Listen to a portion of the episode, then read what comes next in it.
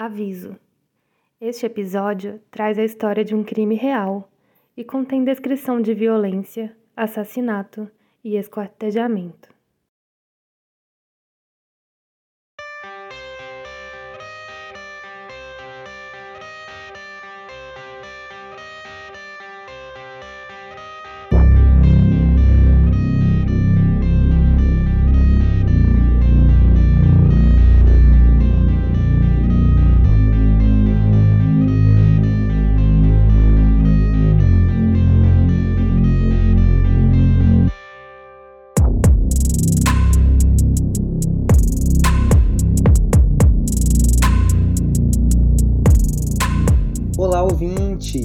Começando seu episódio especial de Ficha Criminal Foi Assim, seu podcast de True Crime.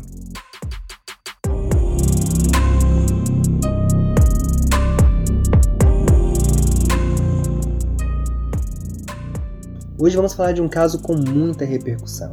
A ficha criminal de hoje é do caso Matsunaga,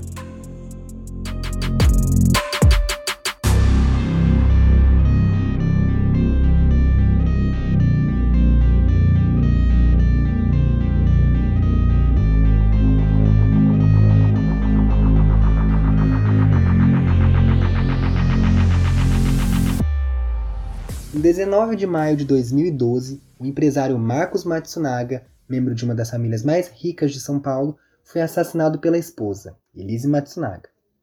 Marcos era diretor e herdeiro da IOC, empresa que foi negociada por mais de um bilhão e meio após o crime.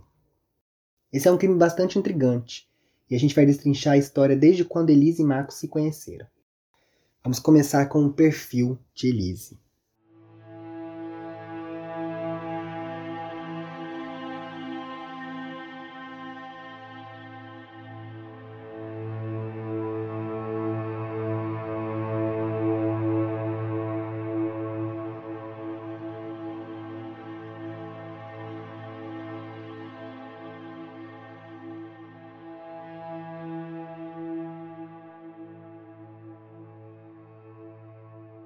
Nascida em 29 de novembro de 1981, na cidade de Chopinzinho, interior do Paraná, Elise veio de uma família pobre. Morava em uma casa de madeira sem banheiro ou geladeira. Ela, a irmã e a mãe foram abandonadas pelo pai e tiveram um relacionamento difícil. Depois do abandono, a mãe de Elise começou um novo relacionamento e foi nesse momento que a jovem fugiu de casa. Roseli de Araújo, a tia de Elise, Desconfiava que a presença do padrasto poderia ter influenciado a fuga, conforme conta na defesa de Elise em 2016, segundo Metrópolis. Roseli estava certa. Ela conta que a jovem foi encontrada tempos depois da fuga no Conselho Tutelar de Gravataí, no Rio Grande do Sul, e posteriormente descobriram que Elise sofria abusos do padrasto.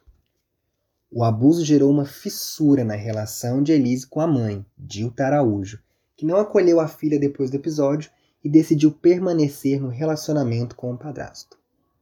Anos depois, Elise se muda para Curitiba para iniciar um curso técnico de enfermagem pago por sua tia. É nesse contexto que Elise descobre que uma colega de trabalho pagava a faculdade com a prostituição e que decide começar a se prostituir para poder cursar direito. Depois de se formar em Curitiba, Elise se muda para São Paulo buscando mais oportunidades. A jornada na prostituição continua, em 2004, Elise publicou fotos em um site de acompanhantes, as famosas garotas de programa. Nesse mesmo ano, é por meio do site que Elise conhece Marcos Matsunaga,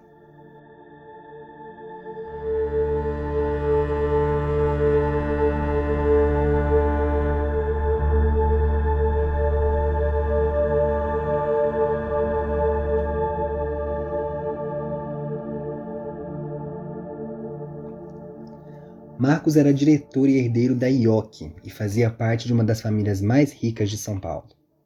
Ele pagava encontros com Elise de duas a três vezes na semana e sempre era gentil e cavaleiro nesses momentos, como a própria Elise declarou. Durante as várias conversas e encontros, Elise e Marcos descobriram afinidades e se tornaram mais íntimos. Depois de algum tempo, Marcos assume as despesas pessoais de Elisa e se oferece para pagar o curso de direito tão sonhado por ela. Ela então deixa de se prostituir e começa a faculdade de Direito em 2006. Quando Marcos e Elise se conheceram em 2004, ele era casado. Três anos depois da separação, os dois passam a morar juntos e, em 2007, em um triplex na cobertura de um condomínio na Vila Leopoldina, zona oeste de São Paulo. Em depoimentos sobre a cobertura, testemunhas dizem que o casal chegou a ter uma jiboia de estimação dentro do apartamento. Gente, uma cobra dessas, quando adulta, pode chegar a 4 metros de comprimento. E não é só. Além disso, outro aspecto bem peculiar chama bastante atenção. O lar do casal era decorado com cabeças de animais abatidos e troféus de caça que eles tinham conquistado. Elise e Marcos viajavam para uma fazenda no Paraná quando realizavam seus rituais de caça. Os dois voltavam da caça com o animal sendo arrastado pelo jipe. Marcos, inclusive, contava ao irmão, Mauro Kitano Matsunaga, que Elise atirava melhor do que ele. O casal também cultivava um apreço por vinhos e organizava leilões para revender unidades importadas. Cecília Nishioka, prima de Marcos, conta que participou de um leilão em que uma garrafa de vinho foi vendida a 100 mil dólares. Na cobertura, Elise e Marcos mantinham uma adega com um valor estimado de 2 a 3 milhões de reais, conforme a Polícia Civil. Ainda no triplex, o casal construiu um arsenal de armas de fogo e armas brancas, que continha, inclusive, a pistola usada no crime. Mas qual foi o contexto em que o crime aconteceu?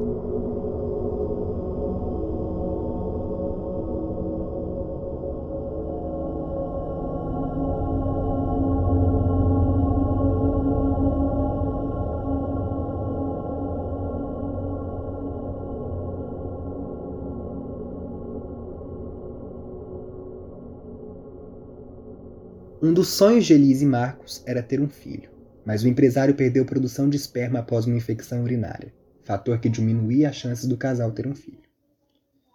O sonho se torna realidade em 2010, quando Elise descobre que está grávida depois de três tentativas assistidas por médicos. A notícia aproximou o casal, que passava por crises baseadas em suspeitas de infidelidade de Marcos. Suspeitas que depois foram confirmadas. Elise descobriu que o empresário vivia um caso extraconjugal.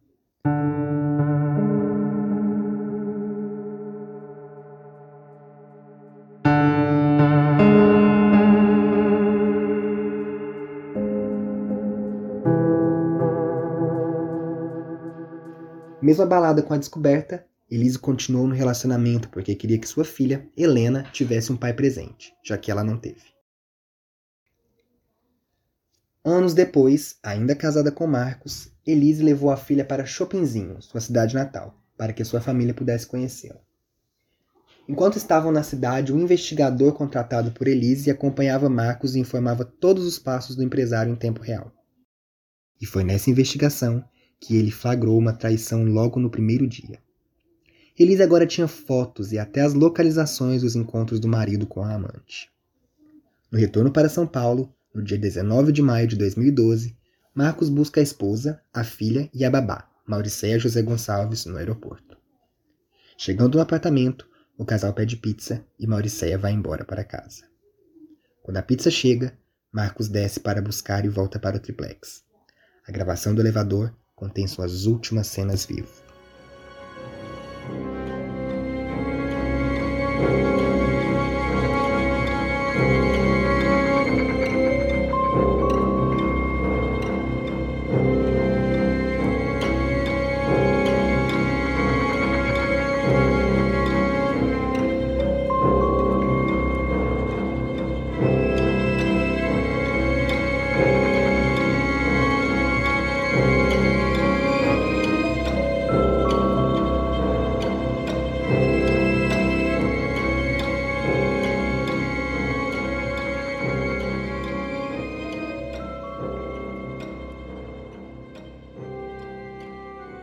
Acordo com Elise, ela e Marcos começam a discutir quando se sentam à mesa.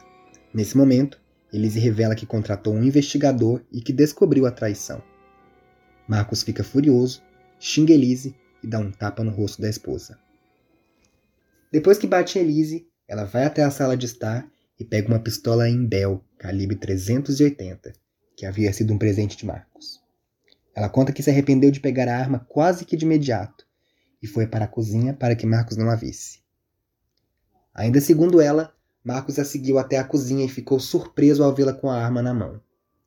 O empresário começou a rir da cena, continuou os xingamentos e disse que Elise deveria ir embora e deixar Helena no apartamento junto com ele.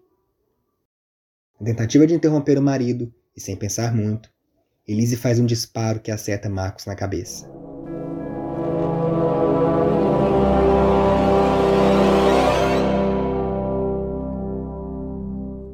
Sobre o disparo, Elise diz, abre aspas, Eu queria que ele calasse. Queria que tudo aquilo acabasse. Eu não optei pelo tiro. Aconteceu. Fecha aspas.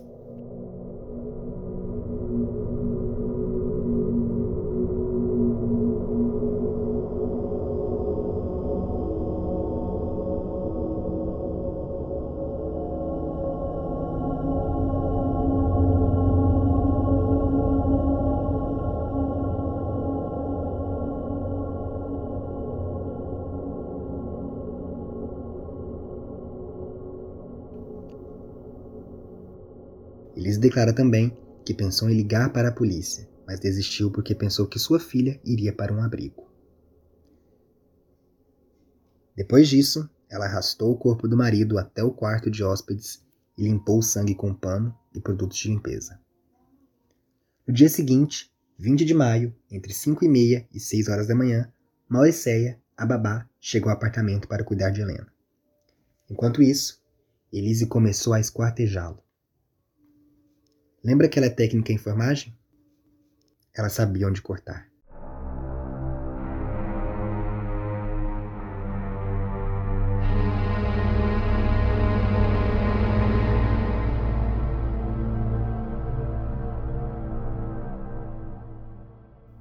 Ela disse que começou pelos joelhos porque sabia que só tinha articulação. Depois partiu para os braços, tronco e cabeça. Depois de cortados, ela colocou as partes em sacos de lixo e os sacos em três malas. Assim, ela poderia levá-lo para fora do prédio sem levantar suspeitas. Elis desceu pelo elevador de serviço, colocou as malas no carro e abandonou as partes do corpo do marido em diferentes locais da cidade de Cotia, interior de São Paulo.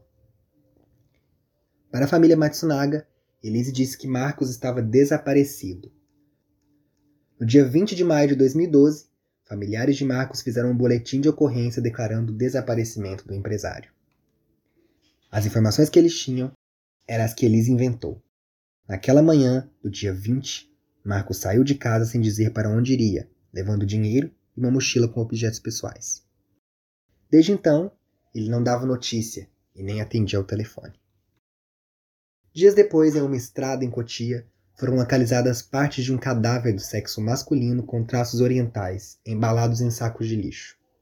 Logo ficou claro que era Marcos Matsunaga. Uma simples análise das câmeras de segurança do prédio revelou que Marcos entrou no apartamento na noite de 19 de maio, mas não saiu, como Elise tinha informado. Além disso, viram Elise na manhã seguinte, saindo com grandes malas de viagem e voltando, 12 horas depois, sem elas.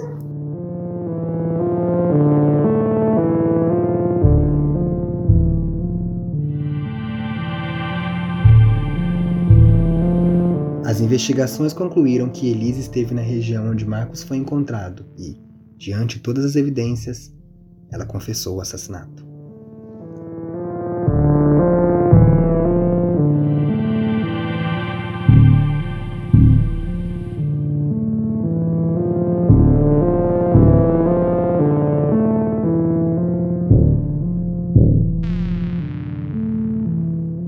Durante o julgamento, o legista Sami El-Jundi afirmou que Marcos morreu no momento em que foi baleado. Segundo ele, o disparo atingiu o bulbo, causando a parada de todas as funções neurológicas e a destruição do controle respiratório. Elise foi presa duas semanas após o crime, em 2016. Foi levada ao júri popular, que a condenou a 19 anos e 11 meses de prisão em regime fechado por homicídio qualificado e ocultação de cadáver. Esse julgamento foi bastante polêmico na época, porque foram levados à tona o passado de prostituição da ré e os abusos do padrasto. Elise permaneceu presa desde o dia 4 de junho de 2012 no presídio de Tremembé, no Vale do Paraíba, até o dia de seu julgamento, no dia 5 de dezembro de 2016.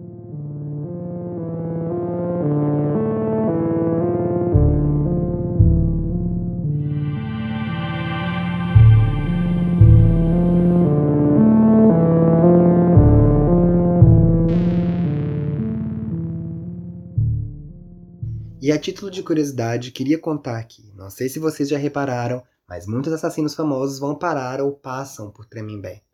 Esse presídio já abrigou Lindenberg Alves, do caso Eloá, Matheus da Costa Meira, o atirador do cinema, Abdel Maci, o médico que abusava das pacientes, Ana Carolina Jatobá e Alexandre Nardoni, do caso da Isabela Nardoni, e a famosa Suzane e os Cravinhos, do caso von Richthofen. Hoje, Elise segue presa, mas em regime semiaberto e cumprindo pena de 16 anos e 3 meses. Ela conseguiu uma redução de 2 anos e 6 meses posteriormente em um habeas corpus, que primeiro foi recusado pelo Tribunal Superior de Justiça de São Paulo, mas foi aceito pelo Supremo Tribunal de Justiça. Esse recurso teve como base a confissão da ré e na riqueza dos detalhes, o que facilitou a investigação. Atualmente, Elise ainda lida com processos da família Matsunaga, que move uma ação de destituição do poder familiar contra ela sobre a filha. Elise inclusive teve sua história contada pela Netflix na série Elise Matsunaga Era Uma Vez Um Crime. Ela foi gravada durante as saidinhas às quais Elise tem direito e foi a primeira entrevista que ela cedeu que, segundo a própria, foi apenas para contar sua versão da história para a filha. O documentário tem participações dos advogados de defesa, de acusação, médicos legistas e amigos de Marcos. É um material bem bacana. Veja, não é público, mas poderia ser.